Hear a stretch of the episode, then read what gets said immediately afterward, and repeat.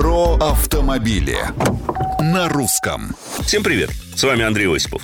Верните деньги – с таким требованием к оператору платной дороги вскоре может обратиться любой водитель, если посчитает, что услуга не была оказана полностью и в должном объеме.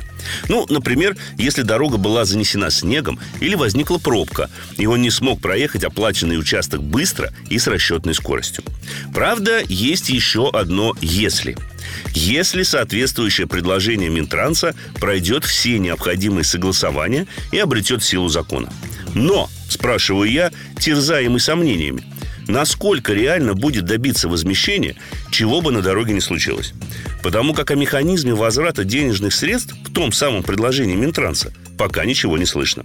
А если оператор не согласится с тем, что трасса была не в надлежащем состоянии, и это был не форс-мажор, вызванный погодными условиями? Словом, пока вопросов больше, чем ответов. Ясно одно. Пряник с гипотетическим возвратом уравновешивает кнут параллельного предложения того же Минтранса о введении по километровой платы за проезд по всем дорогам России для всех автовладельцев. И в том, что это возможно, сомнений, увы, нет. А что думаете вы? Пишите в соцсети Русского радио. Это был Осипов про автомобили на русском.